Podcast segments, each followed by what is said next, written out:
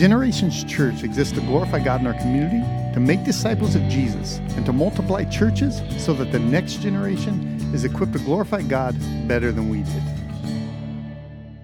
Welcome to the Generations Church podcast. We are in our series called Guilt, Grace, and Gratitude, exploring the themes and modern day connections of the Heidelberg Catechism. What's up, everybody? My name is Scotty Hines, and alongside of me is my friend and pastor Jeff Ludington, lead pastor at Generations Church. What up, Jeff? You had me think about lead from last week, so I, I made sure I I made sure I took the exclamation mark off. and the lead pass. Yeah, man. Yeah. Hey, good morning. Come on down, like we're in a game show. Great. Man, I feel like a game show participant. All right, so uh, I'll tell you something. I was laughing too as you started because uh, when we go live, we hit record. So we're not recording in uh, the studio at the church or anything anymore. We're recording via Zoom, right? You're at home, I'm at home. We're still in these crazy lockdown orders, right? Yeah. And so um, I set a little a little stopwatch and I count you in. And what everybody can't see is I can't count backwards on my fingers. Like I started with five, four, and then all of a sudden, like I went, I don't know, my hand just didn't work right. So I feel Try to go back up. very, I don't know, man. I feel very uncoordinated this morning. And so I'm glad we are talking about the Bible, something I'm better at than clearly counting with my fingers. So, Well, at least um, you didn't just leave one finger up. oh, and, and if I had, which finger I would have chosen for you, we will never know. All right, man. So I'm sure you'd have just pointed me out. That's it. You would have just pointed me out. Anyhow, go ahead, brother. Oh my gosh.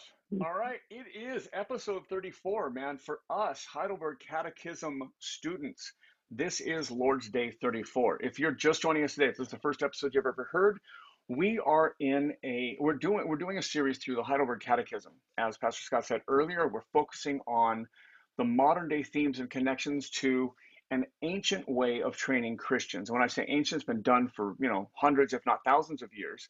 This particular catechism, this particular way of learning is 450 years old, and it is a way of learning truth by memorizing questions and answers. And so we are doing that, and we're just recognizing that 450 years ago, pretty much humanity was the same as it relates to God, very, very similar. You know, the things we deal with today uh, are not brand new. In fact, we're in the middle of a pandemic, but the church has seen historically lots of this, man. Tuberculosis in the last century, you know, Spanish flu even before that in the last century, all the way back to the plague during the Reformation or, you know, near the Reformation. So the church has always dealt with certain things, and we have responses that are built into us. Sinful human beings are going to have flaws that are going to be common throughout time. We have common struggles. We also have uh, a God in common. God has not changed, and so right. we we really have a lot to learn from those who have come before us, and uh, Yeah. probably something. You and I are both Gen Xers. Uh, as far as generations go, millennials after us, Gen Z coming up next, we're probably the worst generations at recognizing how much we can learn from the people that have come before us.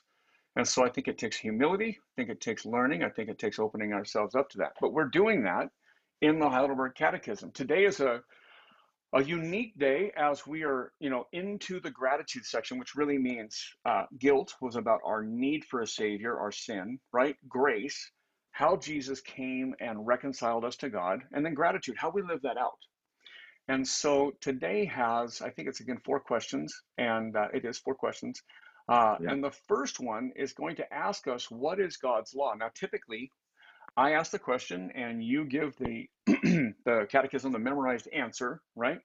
But Yeah. today, when I ask what is God's law, I definitely have the easy job because I have four words, and then I can't even count the words in your answer. And so, suffice to say, if you are listening today, the answer to that is the Ten Commandments. So, what is God's law? And then Pastor Scott, if we had more time, would read out all the Ten Commandments. But Scott, you had a good idea for people about pushing pause and reading it. Would you just kind of ask people what you were saying earlier? Would you would you make that suggestion to them?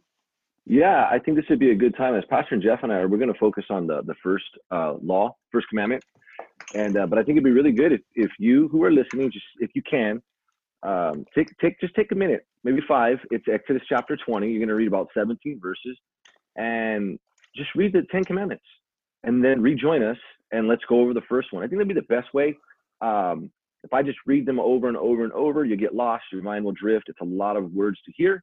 So I'd encourage you to take a few minutes, read them all, and then rejoin us. And if not, continue through this podcast and then go home when you can, carve out some time and read it. Again, Exodus chapter 20, it's got them all laid out.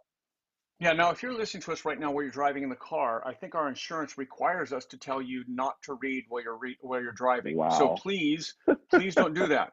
For the rest of you, push pause now. Oh, you're supposed to be quiet and make everybody think we push pause and you laughed. Oh my gosh. Anyhow, welcome back after you've pushed pause, maybe. I hope you did. I hope you've read the Ten Commandments. I hope you know what those are. The the the oh uh, catechism. I know. I don't even know why they let us podcast. All right. So the question and answer 92 is what is God's law? The answer is the Ten Commandments. 93 asks this question How are these commandments divided? Into two tablets. The first four commandments teaching us how we ought to live in relation to God. The second has six commandments teaching us what we what we owe our neighbors. All right. It's tables and uh, into two tables. And uh, I know Scott, Wow, you talk got ab- no, you- tablets. You talk about pro, hold on, that is that is legit. You talk about memorize. I know, that right? word, that word, I had a triple look at it when you told me. It does say tables, but it, it's tablets, two stone tablets. Like, wow. Anyhow, Okay, you know, man, in my brain right now, I've got history of the world, right? Where Moses comes down from the mountain with three tablets given to him by God. And then he says, I come to give you these three, these, whatever he says, these Yeah. three tablets. And one falls and breaks. He says, These two, these two tablets best, stone. dude. Anyhow, oh, that is the best satire. I love that, or Oh, whatever my you call gosh. that type of humor. But anyhow, I don't, I don't know if Jesus is even going to let us into heaven after that one. All right, so how are these commandments divided? And you rightly answered into two, right? The first has four commandments, the last has six. And there is an interesting separation. The first four is about honoring God in our life, and the last six are about honoring others in our life. And so, you know, have no other gods before me. You know, remember the Sabbath, things like that. Those are things that honor God. The last one's like honor your father and mother, right? Like if no matter who you are, honor your parents, right? Do not lie, do not commit murder, things like that that relate to other people. Fast forward to the New Testament, and Jesus summarizes it by saying this. Somebody asked him, Hey, what's the most important commandment? And he says, Well, you know the commandments, you know, love God and love your neighbor, right? Love God, love your neighbors yourself. And so really that's what we get inside the Ten Commandments. If you fully love God, if you if you give your life over to loving God, if you give your life to loving others more than yourself, really much of these commandments will come I won't say naturally, but they will come clearly. They will, you know, make sense. They will uh, not necessarily be easy to live, but they will be there for you. Absolutely. The next question asks what we will focus on today, which is good since about eight minutes have already gone by. Question 94 What does the Lord require in the first commandment? that I, not wanting to endanger my own salvation, avoid and shun all idolatry, sorcery, superstition, rites, and prayers to saints or other creatures. That I, ri- oh my God, I didn't see the second part. That I rightly know that only true God, trust Him alone, and look to God for every good thing, humbly and patiently, and love, fear, and honor God with all my heart. In short, that I give up everything rather than that I give up anything rather than go against God's will in any way. Whew, that's an answer. Does that make right? sense? Jeez, I feel like I'm mumbled a lot. No, it, it, I think it's good, man. Uh, Good. we are going to uh, we're going to make sense of this here in a minute, but um, Yeah. after we I after I ask the next question, but um, I, I do want to point out something. We're not going to spend a whole lot of time on it, but it says, you know, what does the Lord require in the first commandment, right? Which is the first commandment. As if you had read this earlier, or if we had read all the way through it, the first commandment is, "I am the Lord your God who brought you out of the land of Egypt, out of the house of slavery. You shall have no other gods before me." It's often shortened when you see it written down somewhere, like we have these in the Supreme, in the Supreme Court. You shall have no other gods before me. That's how it's typically shortened and written. It's interesting that the expansion of this, your answer talks about shunning all idolatry, sorcery, superstitious rites, and prayer to saints. Now, you got to understand this was written 450 years ago, right? Prayer to saints was one of the things they were pushing back against, right? So that is very contextual, and we're not going to cover everything today. That's one of the things we're not going to cover, but that is a very Protestant Reformation thing to say as they were pushing back against Roman Catholicism. The other one's super interesting, and it's relative today as well, is sorcery. Um, the Catechism often talks about things like people who pursue astrology, you know, ast- you know, astronomy charts and and uh, astro- uh, astrology charts, not astronomy. Sorry, that's different. Anyhow, astrology charts um, go to psychics or mediums to tell their future. You know, tarot cards, palm reading, all that kind of stuff. And the Catechism says clearly, and we need to hear this today: you don't look to anyone else for your needs, for your direction, for your guidance, for your future, for your past, whatever it might be, right? That we look only to God. Now, I'm going to ask you the last question. Question 95 What is idolatry? Idolatry is having or inventing something in which one trusts in place of or of or alongside the only true God, who has revealed himself in the word. All right. So, idolatry uh, for us, modern day today, when we hear the word, we typically think of somebody who sets up an idol, right? Yeah. In a common setting, man, somebody who sets up a little laughing Buddha in their house, right? And Yeah. meditates in Yeah. front of it or something, right? Now, when the Bible was written, it was much more common that people would actually have carved idols, wood, you know, uh, made out of gold or metals or, you know, carved out of wood. Um, in other parts of the country, that is still very, very present. Not, I'm sorry, in other parts of the world, that is still very present and true. A little less true in America today, but idolatry is equally as rampant today as it ever has been. Yeah. Today, modern day American idols are things like position, power, wealth, money, right? Family can be an idol. Even things that are good, God created the family, you know, but family can be an idol. Uh, God Yeah. created sex, sex can still be an idol, right? Absolutely. God created all kinds of things that we can turn into idols, food or whatever, right? So the list is endless. So a good, simple modern day definition is an idol is anything that you give yourself to or put in place of where only God should be, right? When I, Yeah. in my own heart, make me the one in charge, I have become my own idol, right? That's right. I've replaced Jesus as Lord in my life when I make my own decisions and go against God. That is idolatry, Absolutely. right? Absolutely. It's putting something before God for sure, man. Absolutely. And so, as we talk about this today, if I could ask you, if you're listening today, man, the simple thing to remember an idol is anything you put in the place of God, right? Anything. Absolutely. That's Yeah. why it pushes back against prayer to the saints, that people would seek the saints to pray for them rather than knowing that they have direct access to God through Christ, right? Yeah. The, the, the reason it identifies sorcery, meaning like astrology and psychics, things like that, the reason it addresses that is because we don't need to seek something else for direction when we can seek God. That's right. It talks about other things, sins, right? Uh, in the what we call the gospel centered movement over the last 10, 15 years, where really the lens of the gospel is that the gospel is not something that invites you into relationship with Jesus alone and then stops, but the gospel is the very power of the, the, the day-to-day power that we live in. 1 Corinthians 15 says this. Now I remind you, brothers, of the gospel I preached to you, so there's your past tense, in which you received, right, and in which you stand, and by which you were being saved. So there's past, present, future, right?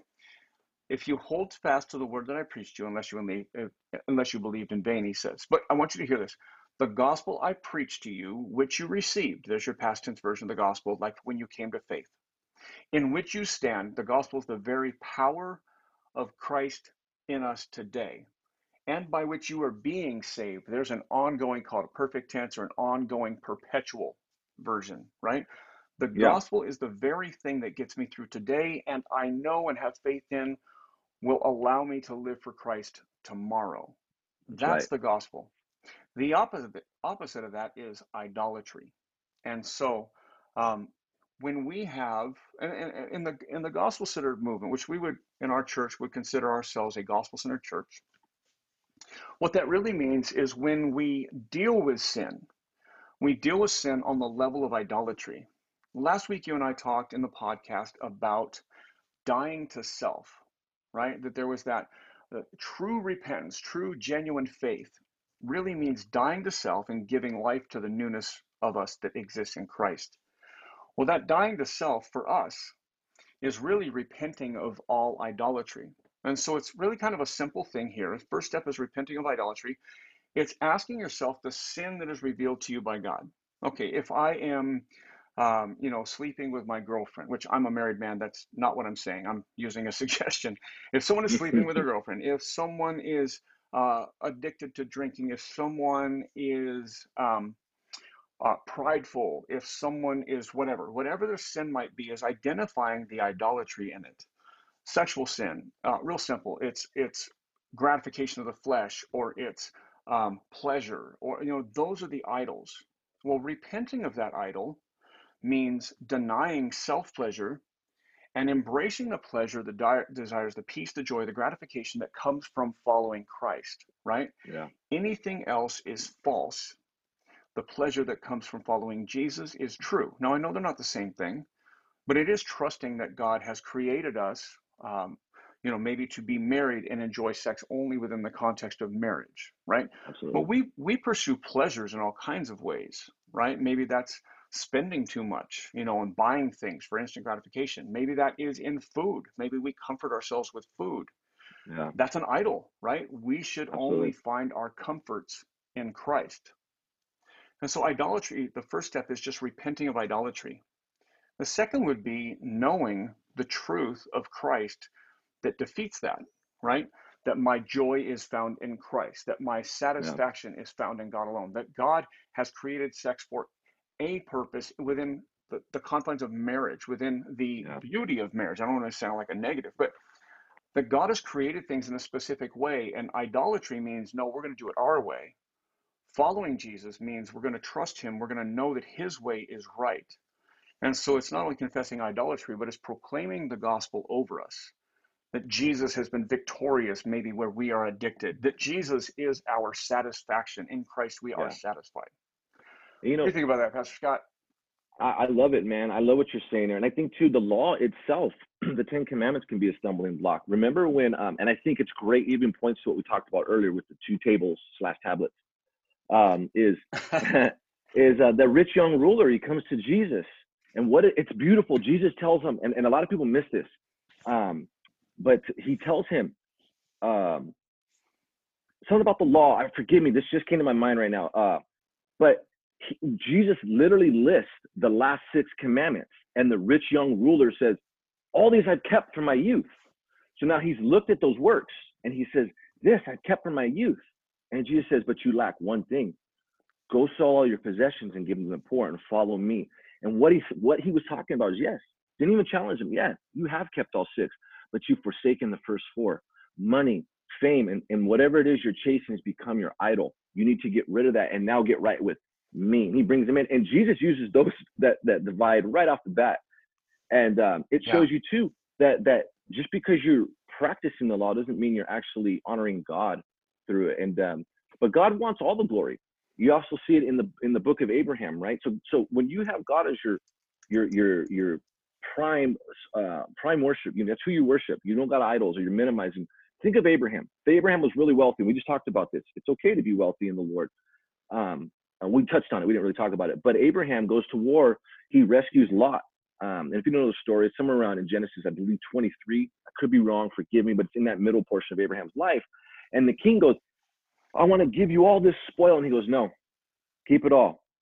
Because when God blesses me, I don't want the world to have any glory. I'm summarizing. He says, Yeah. Only God's going to get the glory for what I do or what's going on in my life. And um, you see him, not even like, you see him seeing the world try to seep in. And he's like, Nope, that's going to take away from God's glory. And he rejected a lot of money. If you read the passage, there was a lot of spoil he rejected. And um, A lot of gold on that table being left behind, huh? yeah, but he wanted nobody to uh, even touch God's glory, and um, so that's kind of what I was thinking, man, as you were going going good. on through that. I also. I also was thinking too about the Sabbath, but I, but I can get to that in a minute. Go ahead. Ooh, can't do Sabbath, man. We got three more days. Two more days. Two more. Two more episodes so we get to the Sabbath.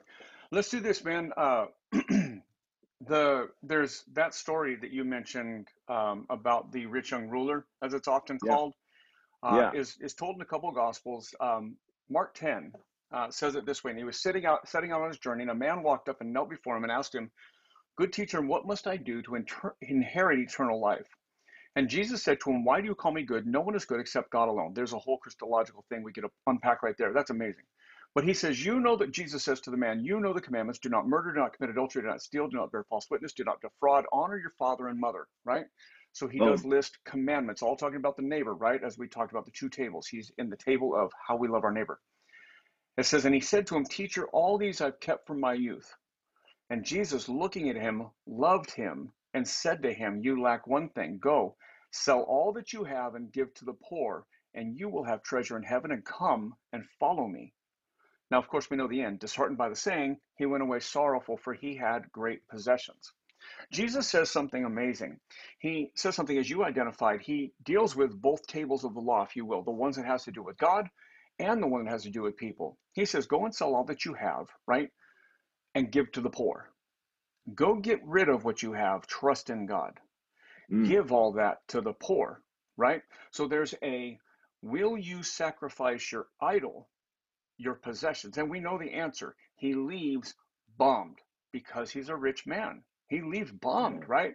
He doesn't want to give that up. That that betrays his heart. That shows that inside of his heart, his possessions are an idol.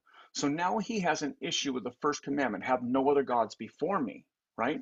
Anytime we're unwilling to give something up for God. Now, notice what Jesus didn't do. Hey, go sell everything you have and give it to my church. That's not what Jesus said, right? He said, go give it to the poor. Go sell everything you have. Jesus is checking his heart. Jesus is not getting rich off it, right? And that's just a challenge. As pastors, yes, our church has supported the things that we do from giving, from offering, from people. This is not to extort people to tell them to get rid of their possessions. Jesus says this go sell all you have and give it to the poor, right? Jesus isn't asking for the money. He's saying, listen, I'm checking your heart. Do you care more about God and do you care more about others than you do about what you have? Well, this man fails that test, if you will, and it betrays his idolatry.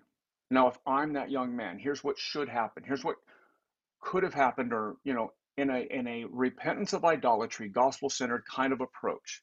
He would confess, hey, listen, my possessions are not my own, they're God's. I will get rid of them if I have to. I will do this. I will do. My money doesn't matter more than God. God matters more. So I'm going to repent of that idolatry of wealth, possession. Maybe that gave him pride. Maybe that, get, like you said, could be his rock star status somewhere else. I mean, we don't know who he is, so we don't have that. But Yeah. whatever it is that he's clinging to, sometimes money gives you power. Maybe that's the idol. Sometimes money gives you friends. Maybe that's being liked as the idol. Maybe sometimes money gives you prestige, whatever it might be. Sometimes it's Mm. just the money, right?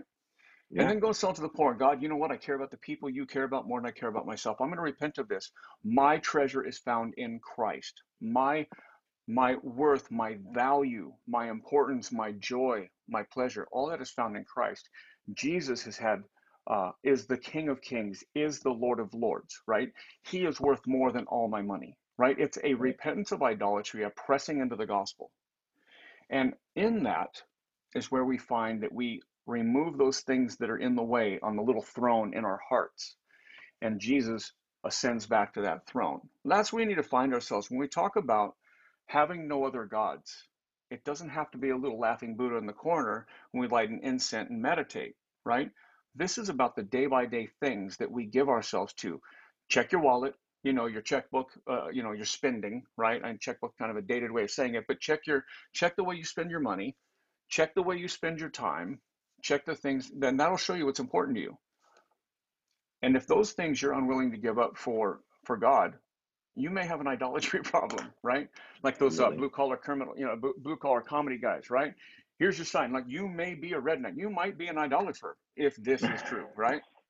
You're right, brother. And all those marks are there for us. And this is why God's given us His Word, He's given us His examples. Everything written in the Scriptures is for our learning. And so we can be blessed and look back and say, man, Lord, where am I rich and where am I disobeying? Disobeying. Anyhow, thank you so much for listening to another uh, Generation Church podcast. We release an episode every Tuesday of our guilt, grace, and gratitude. And occasionally on Thursdays, we release special episodes. If you've been blessed by this, being encouraged, please give us a like, give us a share, and most of all, we'd love to hear from you. Write a review, and we'd appreciate it. Take care, and God bless.